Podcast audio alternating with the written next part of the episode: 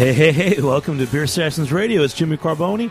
It's uh, March 2014. Uh, a couple weeks ago, I had the pleasure of uh, interviewing Ron Pattinson of uh, Shut Up About Barclay Perkins, a great beer blog in England, and he was joined by Dan Paquette of Pretty Things in uh, Ale and Beer Project in Massachusetts, who's made some uh, historical recipes from from Ron's great book that just came out about homebrewing. And uh, so here's a show. I just wanted to say hi to everybody. Uh, it's a pre-record on tonight. And I'll give one more shout out. Our uh, sadly, our good friend uh, Dennis Zentek, the owner of DBA, uh, he was Ray Deter's partner. He died sadly this week, and uh, uh, peace and love to his his community at DBA. So uh, take it away, Jack. We got this great pre-record with Ron Pattinson from England. Today's program has been brought to you by GreatBrewers.com, a social media marketing platform dedicated to promoting the world's great brewers and the beers they create. For more information, visit GreatBrewers.com. I'm Mike Colameco from Food Talk. You're listening to Heritage Radio Network, broadcasting live from Bushwick, Brooklyn. If you like this program, visit heritageradionetwork.org for thousands more.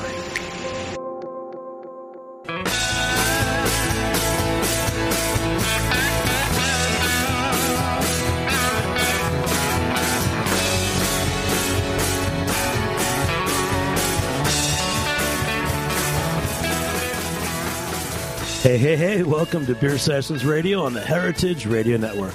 It's March 10th, 2014. We're doing a special pre record here out at Roberta's in Bushwick. Uh, we got some special guests in, and you'll be listening to this probably sometime in April 2014. So I'm Jimmy Carbone from Jimmy's Number 43 and the Good Beer Seal. We're very proud to be on the Heritage Radio Network, and we're sponsored by GreatBrewers.com, who are bringing great beers to you around the country. So our two special guests tonight um, Ron Pattinson, he's the, the blog blogger of uh, Shut Up About Barclay Perkins. He's been controversial to some of us in uh, in New York, and uh, his good buddy uh, Dan Paquette from Pretty Things Beer in Massachusetts. Uh, they've collaborated on some historical beer styles, and uh, Ron, for many years, has been researching some of the old great styles of beer in England, going back to the the 1900s. Um, and 1800s. Uh, Dan, why, why don't you say hello first and, and tell us how you first met Ron and a little bit about your backstory? Okay, hello. Uh, I'm trying to remember. I know. Um, oh yeah, I, I do know. Uh, remember how we first met? Ron was Martha. I think you know she used to be a scientist. My wife Martha, the other brewer for Pretty Things, and she had um, some kind of herpes conference in uh, in uh, somewhere in the Netherlands, and uh, I had been reading Ron's site, and I, I think we we shouted out to him and said, "Hey, can we meet up with you?" Um, and we met up with Ron. This is probably about 2007, I think, something like that. At, um, gosh, I can't remember the name of the place in Amsterdam bar, but uh, we had a good time. Um, and that I think we probably hung out with you for maybe a very short time, about an hour. And then uh, we kept on bumping into him in places like the Kerstbier Festival in Belgium, and and if uh, and then famously we we had a layover, an extended layover, uh, not planned in Amsterdam. On our way back back from Yorkshire one time, and we sort of went on the internet and said, "Ron Pattinson, please report to the pub." And he showed up, and uh, we started talking about old beers. All right, and Ron Pattinson. So you're the author of uh, "Shut Up About Barclay Perkins" blog, and your new book's out, which is why you're here in the states. You've been in Boston, New York, and Philly. The Homebrewers Guide to Vintage Beer. Welcome to the show. Uh, well, welcome. Thank you. Uh, yes, I'm over here for about 12 days in total, going around uh, quite a few cities on the East Coast doing promotional events. So I started off in Boston. I was. Um, I'm now down in New York. Then tomorrow I'll go to Philadelphia for a couple of days. Then I'm going to be brewing in Colonial Williamsburg and giving a, a talk on 18th century English brewing there. And then on to Philadelphia and Baltimore for further events. Great. Um, just ju- jumping around, we have a lot to cover today, and uh, I've read your blog a few times, and I've really been impressed by some of the beers you've made with with Dan. Um, tell us about how that got started. I mean, first you started out researching, you know, old styles of beer, and just tell us, you know, how you got started. Um, yeah, well, I've, I've had a, a blog that was mostly basically pub guides for, sorry, a, a, a website with, of pub guides since the mid 1990s, and then I started to get more and more interested in uh, brewing history, and particularly in the history of porter. And when I found out that it was very inconsistent what people said in books, I realised I had to go back to the primary sources. And then I discovered exactly how much was still in archives in London, and stuff that didn't seem to have been looked at in any systematic way at all. So I just started collecting as much information as I could at the archives and uh, trying to publish so other people could know about it. Dan. You guys have made some great collaborations together too. I mean, looking back through the archives, I mean, you know, you can check it out. How do you? What's the actual blog? Uh, the blog, Shut Up About Barclay Perkins, which it has that strange name because my family got so fed up of me talking about Barclay Perkins, which was a big London brewery. Uh, that they kept saying that to me. So I thought, well, if they won't listen to me, I'll just write it down on the on a blog instead, and then I've got an audience, and I don't have to bore my family. So what you do in the blog, and I've looked at it a few times. So, so you go back, you get old brewery records, and you attempt to kind of just document what they were actually making at, at that time. You pick a year and a style. Is, is that how you do it? Well, um, I mean, what I've done is I've, I've gone through the brewing records, uh, as I said, in a very systematic way. So I've tried, say, with Whitbread, where they've got all the records from 1804 to 1974 when the brewery closed. I've taken photographs of, of the brewing records for every single year, and I've put them into an enormous spreadsheet so I can see exactly how their beer changed over the over the years. And it's a, a very interesting thing to do. Uh, certain types of beer, like say X-Ale, which is the standard mild, changed so much between 1804 and 1974 that the, the the beers would be unrecognisable. It was one of the, the nice projects that uh, I did with Dan, was that we brewed two Barclay Perkins X-Ales, one from 1838 and one from 1935, 1945, uh, and the beers were completely different. Uh, the older one was 7% alcohol, really heavily hopped, pale in colour, and the one from 1945 was only 2.8% alcohol, dark in colour, completely different beer, not very hoppy. Um, and I thought, th- and, and I think it's a good way of showing people just how dynamic the brewing scene was when you say, okay, this is the same beer, it was marketed as the same beer by the same brewery, and over the period of 100 years, it completely transformed itself. I think that's an interesting story to tell people.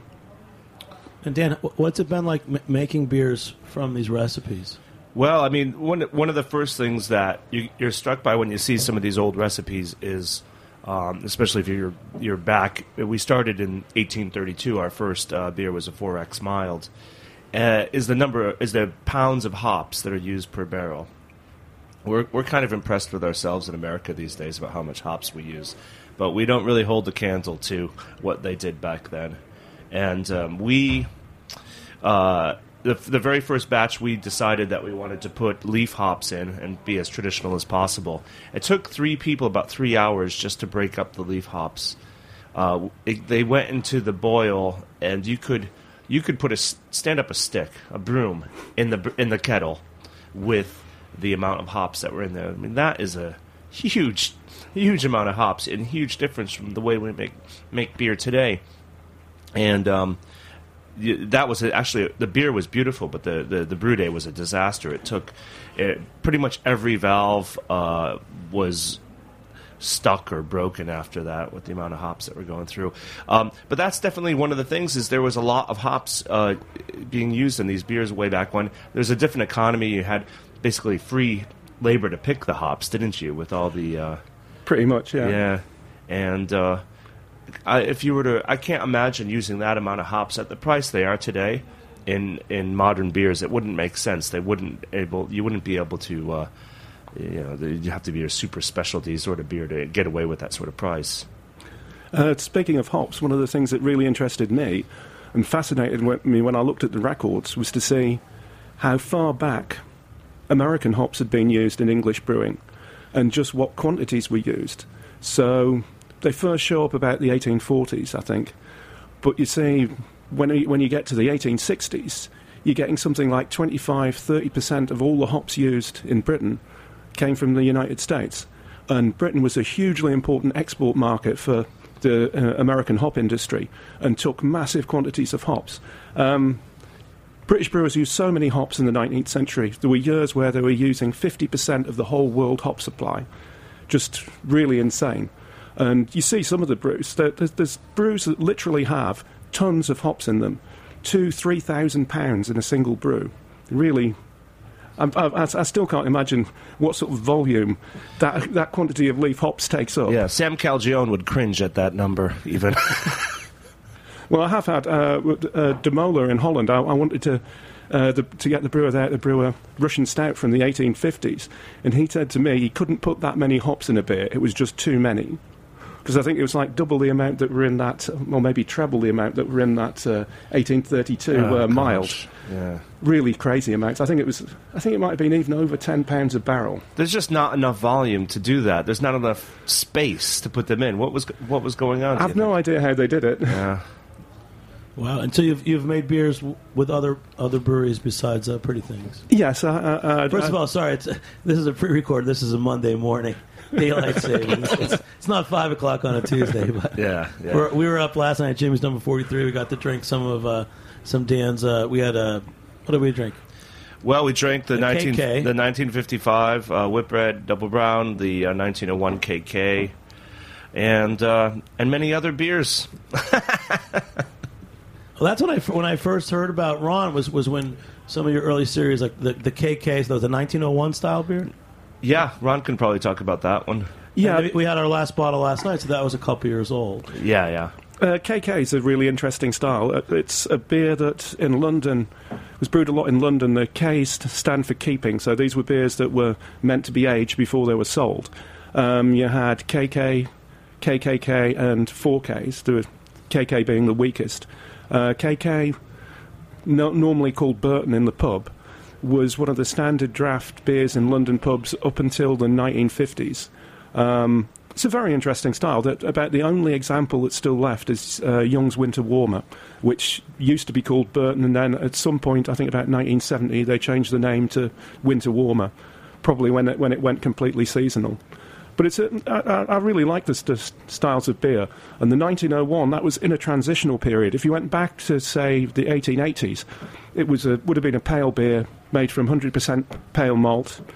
Uh, but around 1900, it started to change, and uh, and it went dark in colour, and they, it was dark in the typical way of uh, that they used in Britain, which was it wasn't done with uh, dark malt, but it was done with uh, dark sugar, normally number three invert, and caramel. The other thing we uh, the 1901 and the East India Porter that we did that was kind of interesting. Um, it was there was this whole idea that this new uh, black IPA style had been invented or cascading dark whatever, and uh, we were just trying to say that. Uh, hops had been used in, in black beers for quite a long time. In fact, you know, hops were used in a beer that was shipped to India that was that was very dark. So it's uh, we're trying to debunk the uh, you know all all of that stuff. You know. Well, I mean, I'd, I'd really like to bring back the East India Porter style. It's everyone knows the IPA story, but if you look at the actual figures, there was probably a, double the amount of porter shipped to India as there was pale ale, and it's a very British tale, really, in that the the, the pale ale was meant for the officers and the officials of the East India Company, whereas the porter went to the ordinary British soldiers. And in some units, they actually got porter as part of, a, of their rations. And they tried to encourage the soldiers to drink porter rather than spirits because they realised that the death rate was much lower in the units where they had porter rather than rum. Um, but, and you think, well, why's everyone remember IPA and no one remembers East India Porter? And it's probably the thing, it's the class thing that because it was the, the middle, middle and upper classes who drank the IPA, they're the people who would have written about it. Whereas what the ordinary soldiers did didn't really get recorded. And that's, I think, why it's been forgotten. But it's a really fascinating style that was brewed for a long while. And interestingly, the name East India Porter predates the name IPA. So IPA wasn't used until about the 1820s, whereas I've got brewing records of Barclay Perkins EI, so East India Porter, from 1804. So it's got a, just as long a history. In fact, um, they seem to have been brewing it longer even than, uh, than pale ale for, for export to India because whereas the India trade in pale ale had pretty much ended by about 1900, Barclay Perkins was still brewing their East India Porter in, ni- in 1910. So it, it was really a beer with a very long history, and, and it's a shame because, and I think it probably fit in quite well with modern taste because it's, it's the same it's the same basic concept as pale ale, all except done with a porter. So it's a standard strength beer, but it's just hopped much more heavily. And also, the other thing is to have the, a lower degree of attenuation. This is one of the things people never seem to realise about uh, IPA. One of the one of the things that the things that defend, helped it avoid problems during the voyage weren't alcohol and hops. It was high attenuation, so there was no sugar left, no sugars left for any, anything nasty to start eating, and the high level of hops. That, that's how they kept all the, the bugs out of the beer. And people seem to have this obsession about IPA being particularly strong. Well, it wasn't. It was just a standard strength beer. It looks strong nowadays because beers have gone down in strength. Um, you look at a standard X ale from the 1830s, and it got an OG of about 1070. And then you look at IPAs from the same period, and they're only about 1065 or 1060. So there's, it, they, they, they weren't strong beers by the standards of the day. Awesome. Hey, we're going to take a short break. We got a couple more segments. We'll be back in a few minutes on Beer Sessions Radio. All right.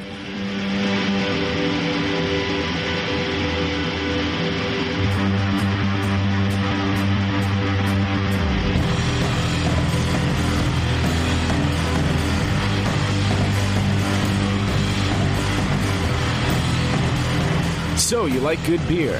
Whether you're a craft beer pro or just had your first sip of an IPA, GreatBrewers.com is your number one beer resource on the internet. GreatBrewers.com bridges the gap between the world's great brewers and the consumers who enjoy their products. With so much information and misinformation out there, GreatBrewers.com focuses on education and leaves no stone unturned. Take the Great Beer Test on their website and browse through an extensive product catalog. Download their mobile Beer Cloud app, which includes a GPS beer finder, a beer sommelier, and descriptions for over 5,000 different brews. What are you waiting for? Back up that passion for craft beer with some solid information and education. Visit greatbrewers.com today.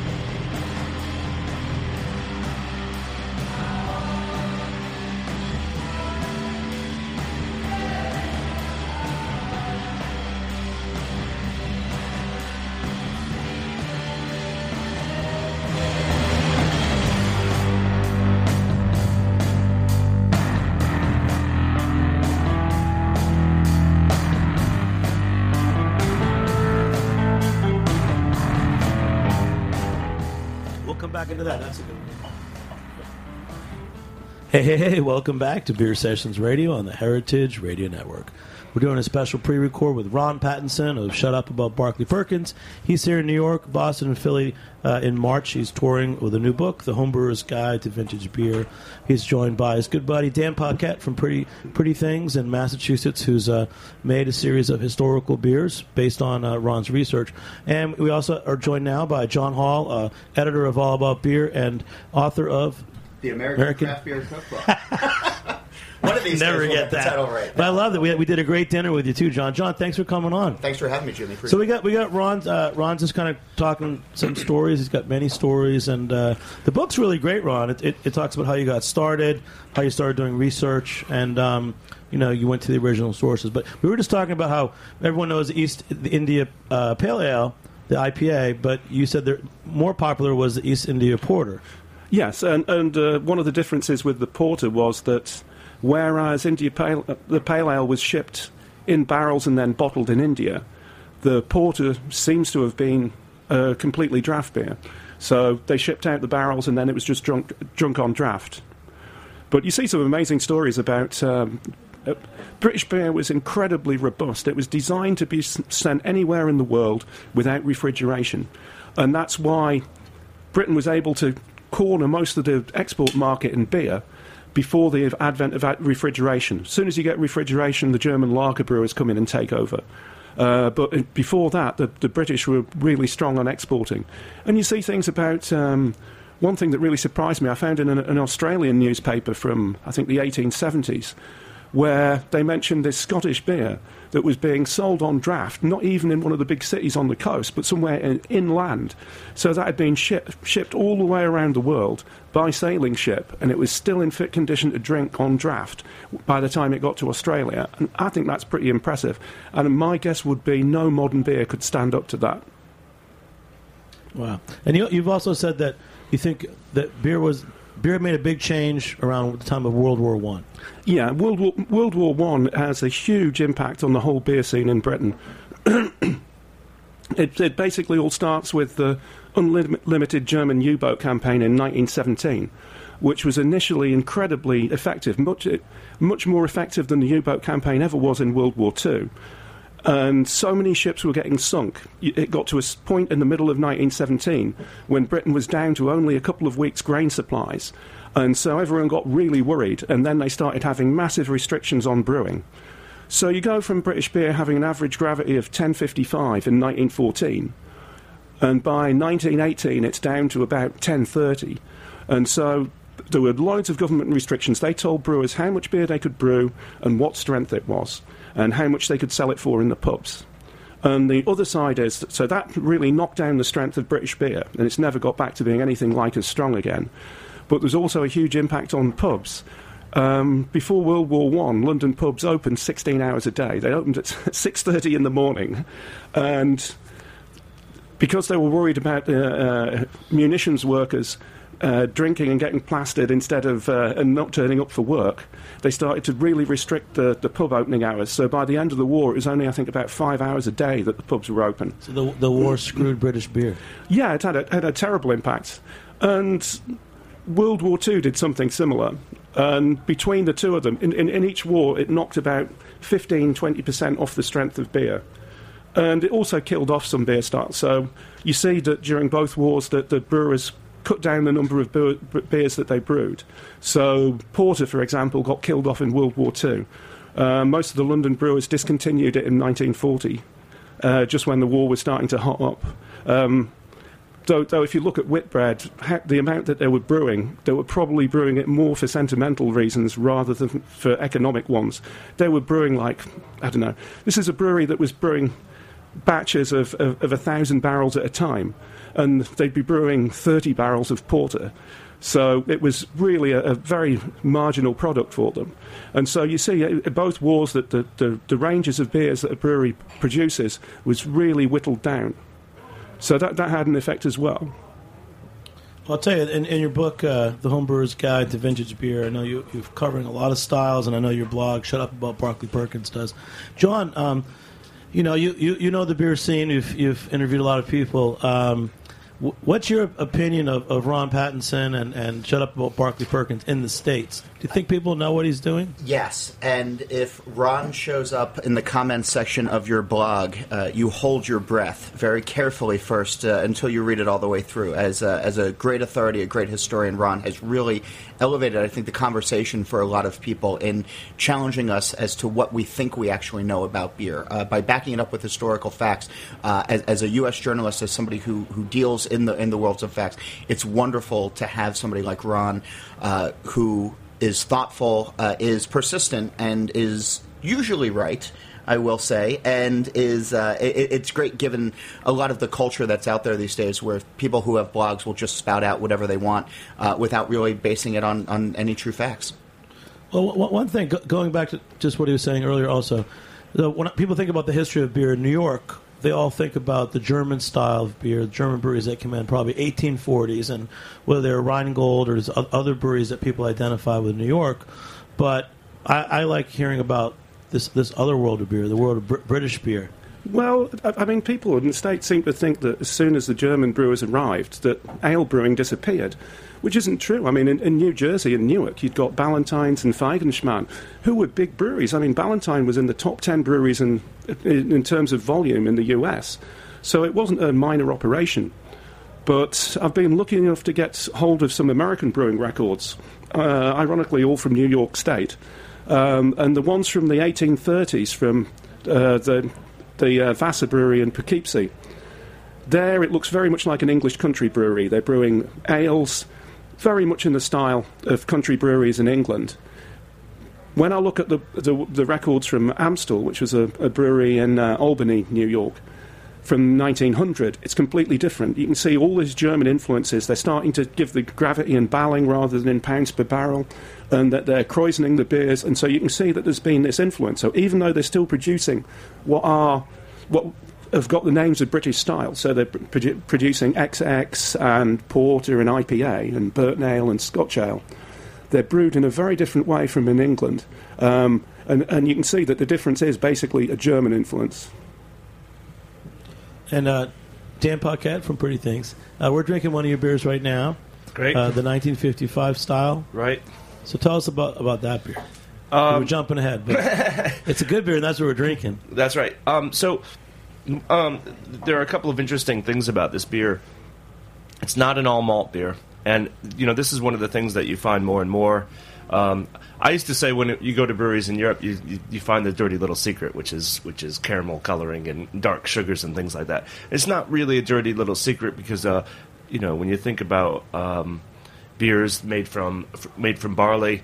Um, and and as they gain in strength, they gain, in heaviness and, and you know and, and gravity. So, in order to make a very drinkable, uh, stronger beer, you can imagine there would be a lot of things like sugars and, and that. So, in this particular beer, there's uh, quite a lot of invert sugar where we're getting some of our color from. Very very small amount of a of a roasted malt in this. Two different pale malts. Um, you see, you find that often, I guess, just sort of. Uh, Now, That's normally two or three different pale Yeah. malts. And that, that, that's, that, that's for practical reasons.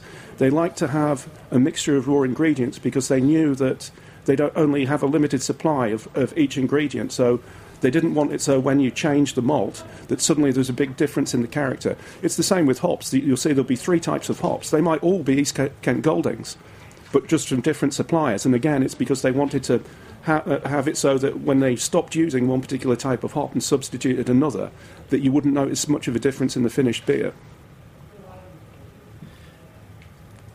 Dan, you want me to keep you're, going? you're, you're looking at the book. We're yeah, talking I'm about. just, I'm just, you know, I'm, I was, I was going to go back to his uh, recipe here because it's actually from a different year than the one that we did, isn't it? Yeah. Um, the, the, the 1955 one was one of the recipes that was cut for space reasons.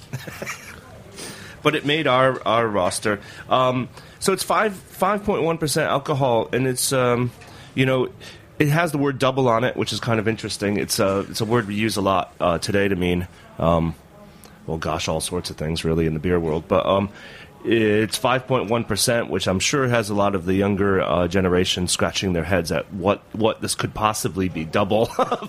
um, but um, Well, you know, yesterday you brought me uh, one keg of the, it was. You said it's the 1955 Whitbread Double Brown. So I, I didn't know what I was going to get, but it, it, I liked it. It was very drinkable. wasn't too strong. Oh yeah, I mean it's a, it's a, it's an incredibly drinkable beer. Um, it finishes you know fair, fairly low, um, but it's got some body, uh, and it's got a bit of the of the roasted character to it as well. So it's um, it's a lovely beer. You know, it, the, the thing about making these historical beers is. You know, we, we look for ones that are are are, inter- are more interesting than most. So when we started off with a ten and a half percent mild, and you know all these hoppy dark beers to, to try to talk to try to sort of uh, show people that uh, I, black IPA wasn't invented you know ten years ago.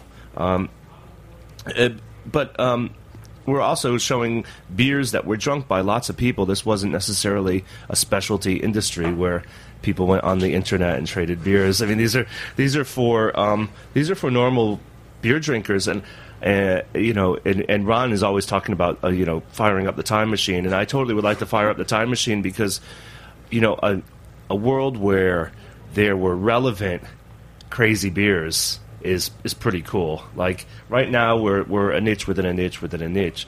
But to imagine like London in 1838 where six year olds in the workhouse were being being fed 18 you know being fed you know 4x mild and things like this it's just it, it's you know it's it's amazing and uh the other thing about these beers is, you know, they're tried and true. You know, I'm just, you know, we're just sort of doing our best to recreate them. Um, and we're perfectly happy to let um, you know Martha and I always say if, if if a beer was was crappy in 1850 it should be crappy today, and so we're totally uh, w- willing to let that happen. Um, the good thing, the good news is that these are tried and true recipes that a lot of people drank and talked about and complained about, and that you know eventually they were turned into these great beers, uh, and uh, you know they sort of come out and you can taste you know that somebody worked really hard on them. Uh, we made a number. We made a.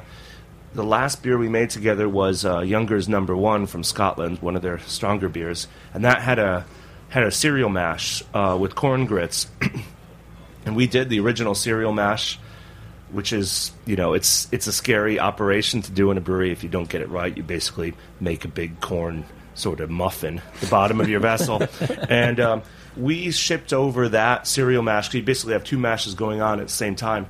We shipped over that cereal mash to the lauter tun and absolutely nailed the, uh, the the temperature that they had recorded on the original brewing documents, which is it just shows you they knew what they were doing. You know.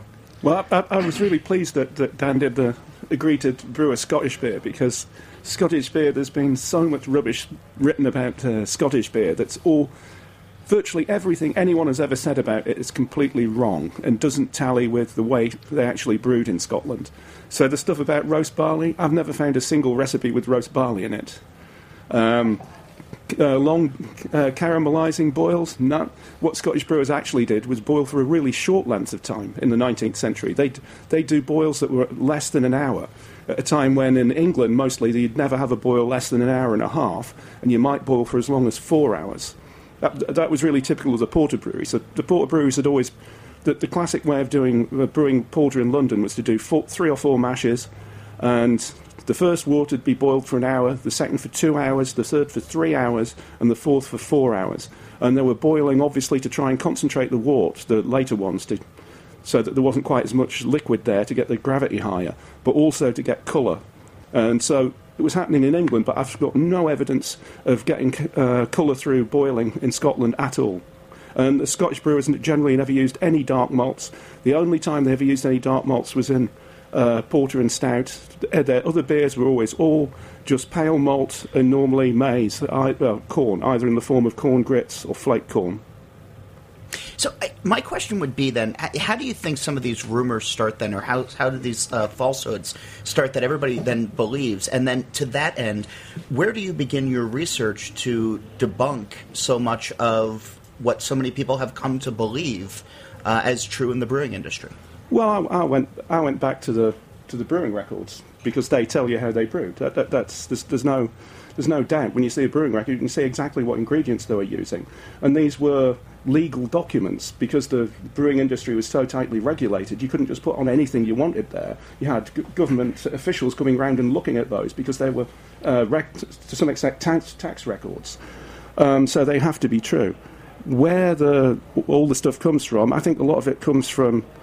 Um, partly uh, from from the um, Scotch Ale book. I can't remember who wrote it. It was Greg Noonan's book. Yeah, yeah. Um, he went to the one brewery we went to, Caledonian, is the only one where they have a directly fired copper and where they did have caramelising. It's the only brewery in Scotland that seems to have ever operated like that.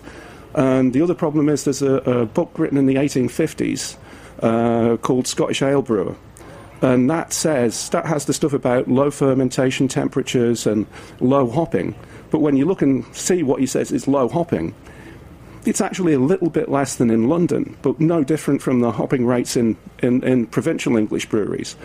And with the fermentation temperatures, people, people misunderstand, I think. The, the, the, pitching temperatures are very low in, Scottish, in a lot of the Scottish beers, and the reason for that is that they were hugely strong. So you have to pitch at a lower temperature when the worts have a really high gravity because you're going to have so much heat generated during the fermentation. And so they'd pitch at maybe 54 or 55 in, in a beer that was 1130, but the temperature would go up to just about 70 degrees during the fermentation. So it's not nothing like a lager-like temperature. It's, it's really very different. All right. Hey, uh, we're going to take another short break. We've been talking with uh, Ron and, and Dan and John Holl here on Beer Sessions Radio. All right.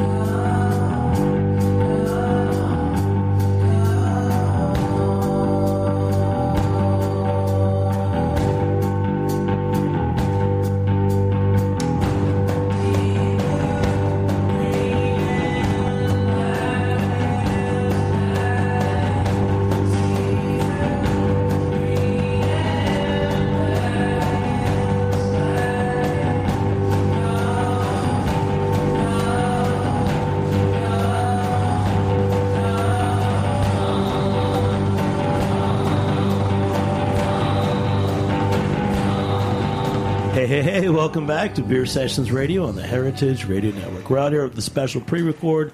But Roberta's, it's like lunchtime on a Monday in March. Uh, you'll be listening to this sometime in April. But we had a special guest come over from England, uh, Ron Pattinson, whose uh, new book is out, The Homebrewer's Guide to Vintage Beer. We got Dan Paquette from Pretty Things, who's made uh, some beers with uh, Ron's historical recipes, and John Holl from All About Beer. So we, we kind of geeked out a little bit. We were talking about you started losing me on gravity and some other things, but I, I know how intense you are and the kind of research that you've done to, to, to, to see what you know what beer was really being made in, in England in the in the 1800s. Um, let's just talk about this in general. So, good English beer, you know, for for what you expect it to be and, and, and, and what you enjoy. You know, what to you is good English beer? Uh, good English beer. Well, I'd, I'd have to say cask beer. I, I, think I think that's the the one thing that's special in British brewing is the, the cask beer tradition, which is wonderful. And I think when a cask beer is done well, there's nothing that can beat it. It's. Uh, I think Dan would probably agree with me there. Yeah, I agree. So, so what? So, what is going on? I mean, I mean, I know about CAMRA. There, there, you know, there's some recent history of cask, but all the beers you're talking about, all the historical beers in England, they were all being served ca- in cask format. Um, not the- all of them. Uh, I mean, the, the the double brown that we're drinking now, that was a bottle beer. That I doubt that was ever sold draft. That was a specifically bottled style. I mean, you, you have some styles that were really bottled beers. Um, so brown ale and light ale, they were really just bottled beer styles. Um, it's a real shame with, with, with both of those that they're virtually stone dead in England. There, there can't be more than half a dozen brown ales brewed. And light ales, I think there's only two or three still around. Whereas at one time, every brewery used to make them. But these are beers that that you, you, see fashions, and, and sometimes people try and try and make it look as if it's inevitable that a certain style would have taken over. But a lot of it just seems to be random, from what I can tell. And what tends to to send beers on a, on the path to extinction styles is when they become associated with old people, which is what happened with brown ale. What happened with my, my personal favourite mild ale? It, it came to be the drink of old men. So obviously, then no young person wants to drink it anymore, and and so there's a natural tendency for for the popularity of styles to to to vary along uh, as generations age and die. That uh, beer styles that they were was particularly associated with the generation, the same thing happens. And so I would say that something like pale lager will inevitably at some point become incredibly unfashionable.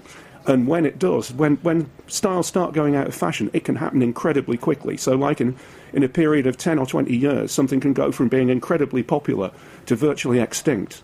And I've seen that happen with various styles in Britain. And I'm sure the same thing will happen to IPA eventually in, in the craft world. That people will think it will become old hat and boring, and people won't want to drink it anymore, and they'll move on to some, something else. It, it's happened to every single style that's ever existed. So I don't see why history should be different in, in the future to how it's been in the past. Well, it's funny. Ron was talking about drinks of old people. I, you know, I was a brewer in, in, the north of England for a bunch of years, and uh, the drink of old people right now is real ale. I mean, when you think, I mean, there are some young people associated, but mostly we're, uh, we're, you know, we were making beers for gentlemen in their fifties, sixties, seventies. Uh, it was frustrating that there weren't, there wasn't a lot of youth uh, in that particular culture, and uh, even my young coworkers at the brewery thought it was a bit geeky. to be fair. John, what do you think about the like the cask ale, the real ale scene in the states? You think there's any potential here? I think there is some potential. Uh, I think it's growing uh, more and more. We're seeing breweries like Heavy Seas down in Maryland, uh, which has put a lot of time and effort into their cask program. We're seeing more and more breweries. Um, uh, embrace cask ales, but I, I, I don't know if there's the knowledge uh, on the U.S. brewers, uh, number one, uh, to make uh, cask ales in the same way that Ron is saying that you know it, it, it's your favorite style. I don't know if they're making it in the way that you would enjoy it in the same way. Uh, and and and two, I, I don't think that there's the customer or the consumer uh, knowledge base yet. Uh, unfortunately, I think a lot of people in the U.S. still seem to view it as warm and flat, and, and it's neither. But um, there needs to be better education on the part of the brewers, and I think as more brewers start doing that, uh, more education will come. My, my pet peeve about cask. Okay, so Ron, we had a short conversation about it last night. Guinness. Guinness. To me, at one time I said that I felt that Guinness was like fake industrialized cask beer, and no one had any idea what I was talking about. Yeah, well, it, but it is. It, it, it, uh, The- Thank you, Ron. Somebody that agrees with you, Jim. No, I mean, I mean obviously the whole thing about nitrogen, the, the, the, O- nitro- only historical scholars get what I'm talking about. the, the whole thing about nitrogen is it's obviously it's trying to reproduce the feel of cask beer, the mouthfeel of cask beer, um, but at the same time it dumbs down the beer. So it, it, you get some of the effect of cask, but without the real benefits. So the, the, the, the real wonder of cask beer is that a beer will continue to develop. Uh, the, when we did the two mild ales, uh, uh, Dan did one cask that he sent to a pub, Yeah. and I dr- drank it at the pub just after it had been tapped, and there wasn't much difference between it and the bottled or the or the tap version. I went and tried it again after two days, and the beer had developed just wonderfully. It was so much better than the other versions, and so much better it had been when it than when it had initially been tapped. And you could see that there had been this massive development in the beer, and and the, development had been an increase in complexity. So it, it definitely, definitely, definitely helped the beer. And I've had people argue with me saying, oh, you know, as soon as you open the cask, all it's going to do is oxidize. It's only going to get worse. And I'm convinced that that is not true at all. What, what, what should we be looking for uh, here in the U.S. as we experience uh, cask ale? If we travel uh, overseas, what, what are some of the flavors? What are some of the mouthfeel? What, what's the overall experience that we should be looking for so that we know that we're drinking great cask ale? Or is there a blanket answer for that? Well, I mean, there are there are probably a few uh, hints. You know, one is it's bright. Yeah. It's bright. Some, Those are some moving away from that now. You've got all these unfined beers that Yeah. they, they serve, serve up murky. And we saw the Great British Beer Festival a few years ago. There were things that wouldn't have ever been poured five years ago were being served just mur- sort of murky beer. But in the pubs generally, you're going to find sparklingly uh, bright beer, and that's a good sign that somebody's taking care of the beer downstairs. You're going to find that there is carbonation to be knocked out, and you will have a nice. Well, in Yorkshire, they have a nice head, um, but we're not going to get into anything, these con- controversial things like this. But um, there will be some carbonation. There will be some life, and you can taste. Um, the when the beer first comes on, it's usually a bit more some of its parts, sort of a thing. And then, uh, uh, if, if you get to know the beer over time, you'll know whether you're towards the middle of the cask, the end of the cask. Um, yeah, it t- t- tends to get a tiny bit of uh, tart- tartness. I wouldn't say sourness, but it starts to go in that direction. I love a good, just pint of bitter.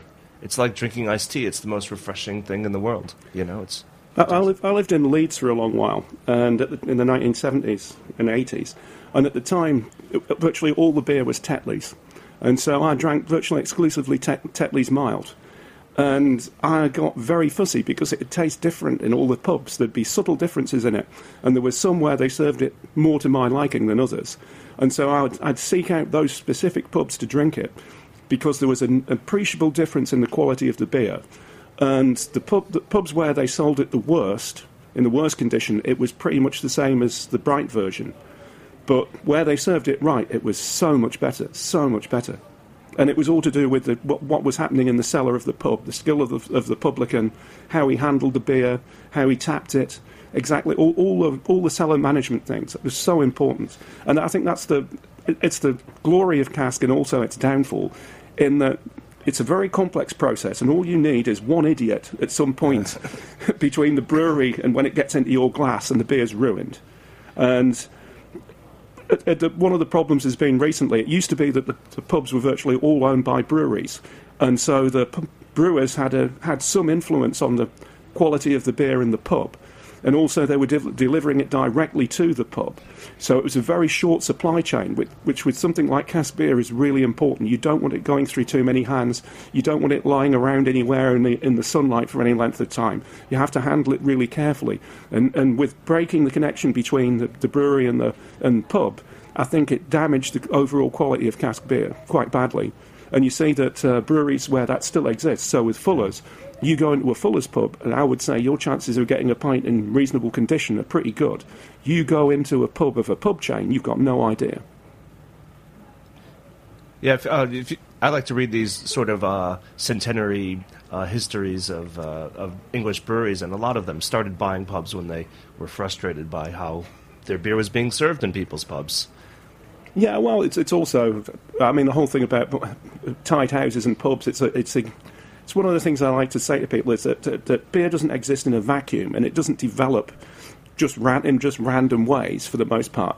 It develops based on on legislation, on the tax system, on a whole complex series of things, and the whole thing about tied houses, that all comes from when they were trying to reduce the number of pubs in the late 1890s. And so it became impossible virtually to get a new license. And so, because the number of outlets was declining, the, pub, the breweries started to buy the pubs. And so it ended up with, I think, about 80, 85% of all the pubs owned by a brewery. And it, it was a really big change. And it, it, yeah, it's, and it's the reason why all the breweries went to become limited companies in the 1880s and 1890s. It was to raise capital so they could buy pubs. One last question. Um, we're going to be running out of time soon. Okay, um, you said that sometimes we, we talk in the states about you know real small breweries and how all beer has to be like you know from super small craft breweries. We've had a lot of talks about that, and we'll have many more. But for you, uh, how big can you still have good beer? And is it anything? Has that to do with, with being local? Um, well, I can remember. I, I, can remember examples from when, when I was young, like say Tetley's that I've just mentioned. I thought their beer was some of the best I've ever drunk, and they were uh, about as big as breweries get in Britain. Uh, same's true of Bass. Uh, when they still had the Union sets, Draft Bass was a magnificent beer, and they were, were the largest brewing company in Britain, Bass Charrington, and they still produced really, really top class beer. And that's only, I don't know, mid mid 1980s. So were they pasteurizing? What, what no, no, no, no, no. Well, then, I mean, draft bass used to be brewed in Union sets. Then in the 80s, they took them out, and the beer definitely went down in quality after that. But when they still had the Union sets, it could be a wonderful beer if it was looked after properly. Uh, amongst the best beers in the country, I thought. So that, that you can be a, a, a, a successful brewery and grow, and you can still make good beer. Yes, uh, yes. if you want to. The, the problem normally is that at a certain point the money men take over. If, if brewing, and, and generally the smaller the brewery, the more influence the head brewer has.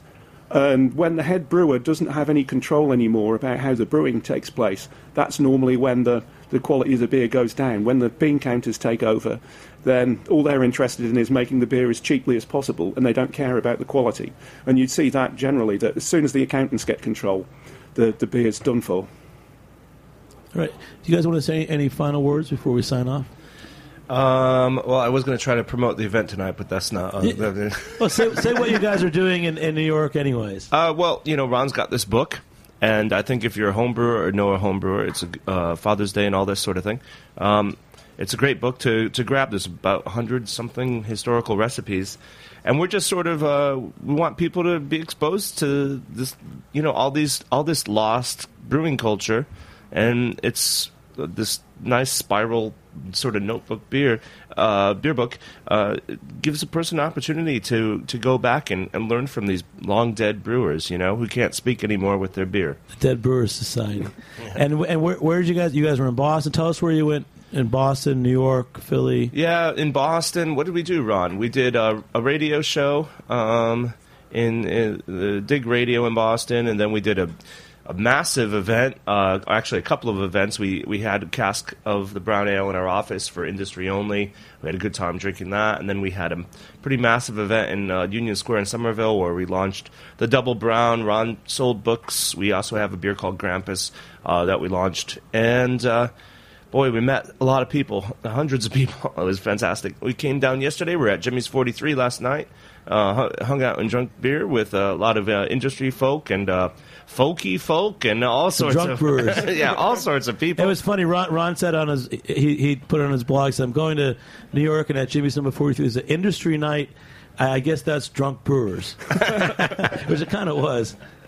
And uh, you're going to Brooklyn Beer Merchants too, right? In New York. Oh, what's that? Oh no, are we? That, I think that's tonight. Oh no, Bowery Lane. Bowery, Lane. Lane sorry. Yeah. Oh, that's okay. and you're selling this, but you guys are here. You're doing you're doing some great things, and really thanks for coming on. I, I really have been waiting to meet you for a long time, and it's great to have you back in, in New York City, Dan. Um, so again, check it out. You can go. Uh, Shut Up About Barclay Perkins, the blog, and the Homebrewers Guide to Vintage Beer by Ron Patterson. Thanks, everybody, for joining me.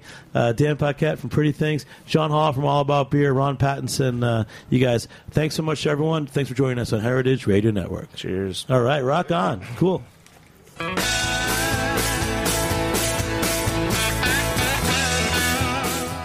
Thanks for listening to this program on heritageradionetwork.org. You can find all of our archived programs on our website or as podcasts in the iTunes Store by searching Heritage Radio Network. You can like us on Facebook and follow us on Twitter at heritage underscore radio. You can email us questions at any time at info at heritageradionetwork.org. Heritage Radio Network is a nonprofit organization. To donate and become a member, visit our website today. Thanks for listening.